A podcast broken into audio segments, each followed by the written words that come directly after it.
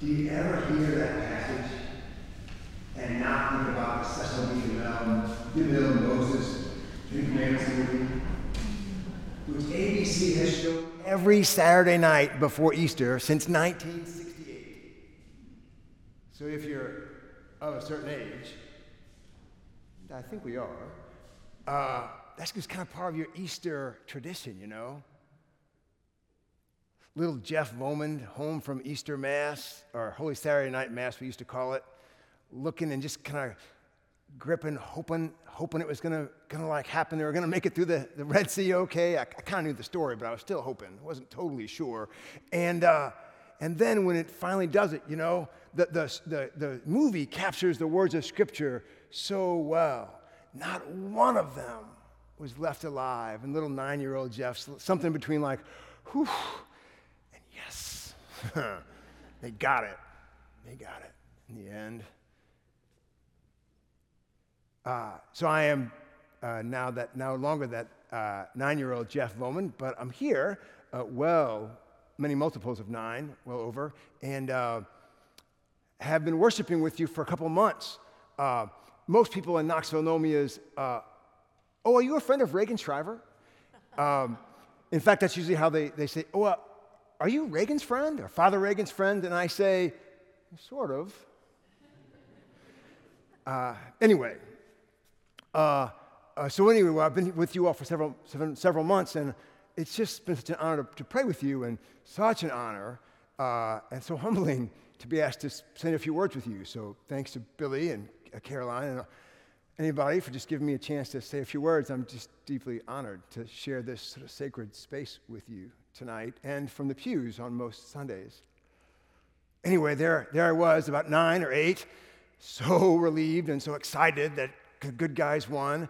And I wonder now, though, uh, how old were you, if you ever have, how old were you the first time you said, huh, what about all those folks who died? What about their wives? What about their kids?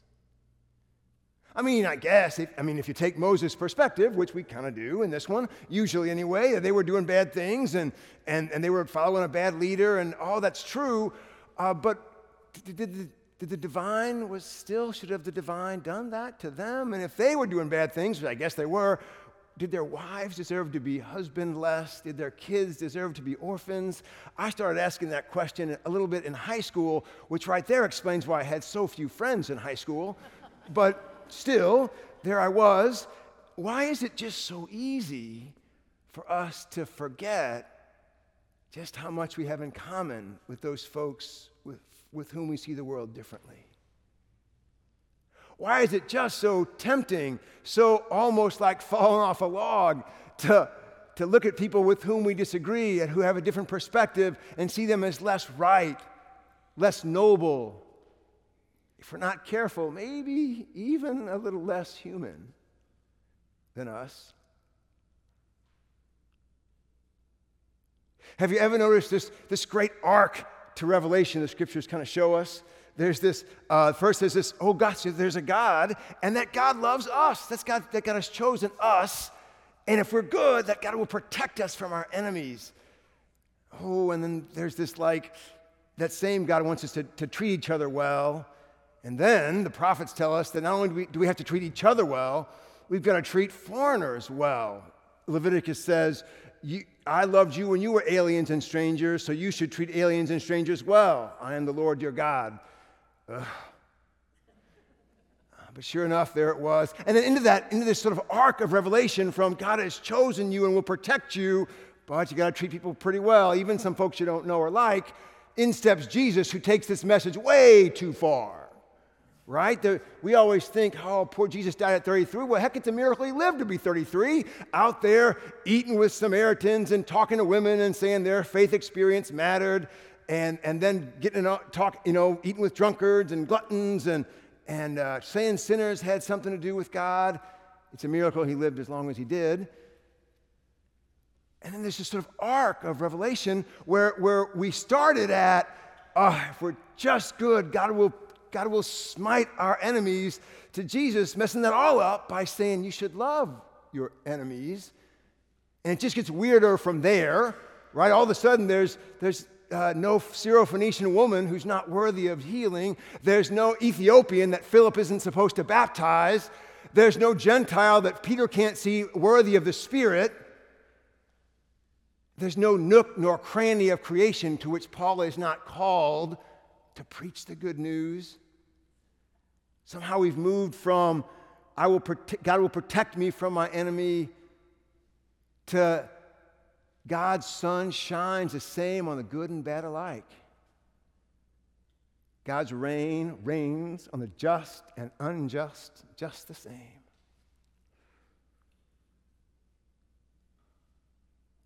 I wonder where you are just right, right now in that arc of revelation.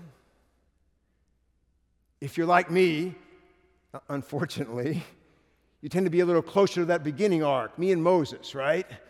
Just God, if you just smite my enemies, everything would be fine. You know, I don't really care if something goes wrong, but I just want this, this here to go right. And if somebody else's kids go hungry, I don't have a lot of energy for that, maybe. And maybe if somebody else's school is inappropriate, I can't have a lot of energy for that. And I really don't care who wins that football game, just so it's not the Egyptians or Florida or something like that. And I just, just can be over here. And then on some days, anyway, some moments, maybe more than days, I can remember that in this arc of revelation, Jesus has, has reminded me that it's not so much that I have an enemy, that I, but that I have an illusion of separation to which I am committed. I have an illusion of division that I am determined to hold on to for lots of reasons that aren't necessarily even my fault, but that Jesus has revealed to us is just that an illusion that we hold on to so that we can be right, so that I can be right, so that my anger can be justified, so that I can claim God as, as a, both just and not coincidentally on my side.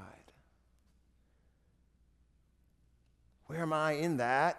Where are you in that arc of revelation some days?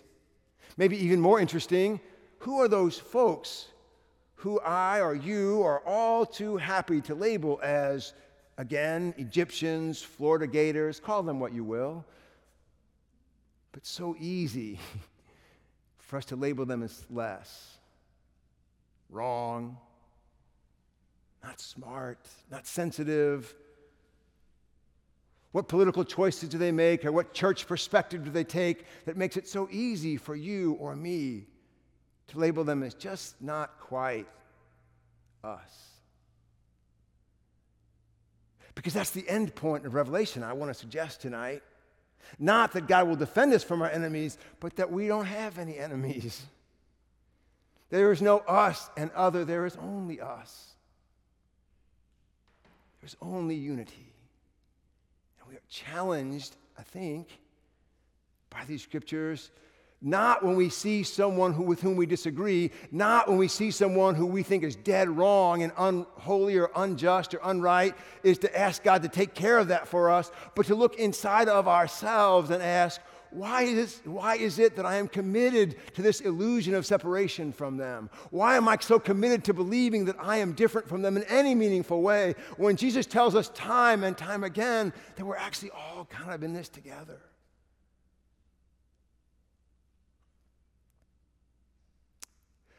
Uh, funny thing, uh, just as an end thought here, the, uh, to the extent the, the Exodus story is historical, scholars think or suppose it happened somewhere between 15 and 14 centuries before the Common Era.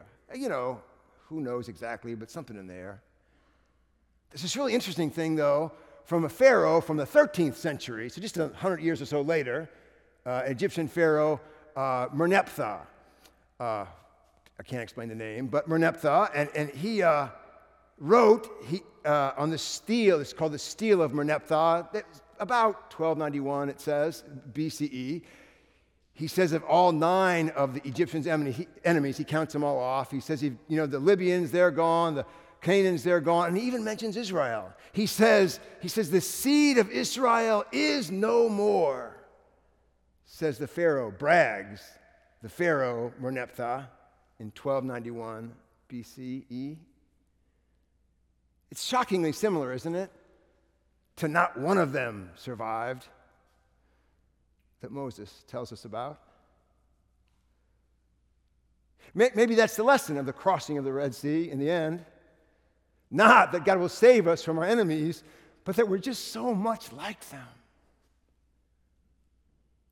Which I suppose is why Jesus invites us to love them. Because they, like us, are so in need of that love, so deserving of that grace, or like us on some days, so undeserving of it. Perhaps that's why Jesus invites us to love them, not just our brothers and sisters, but that our love might shine equally on the good and the bad alike. Those who are just as deserving and just as undeserving of grace as are we.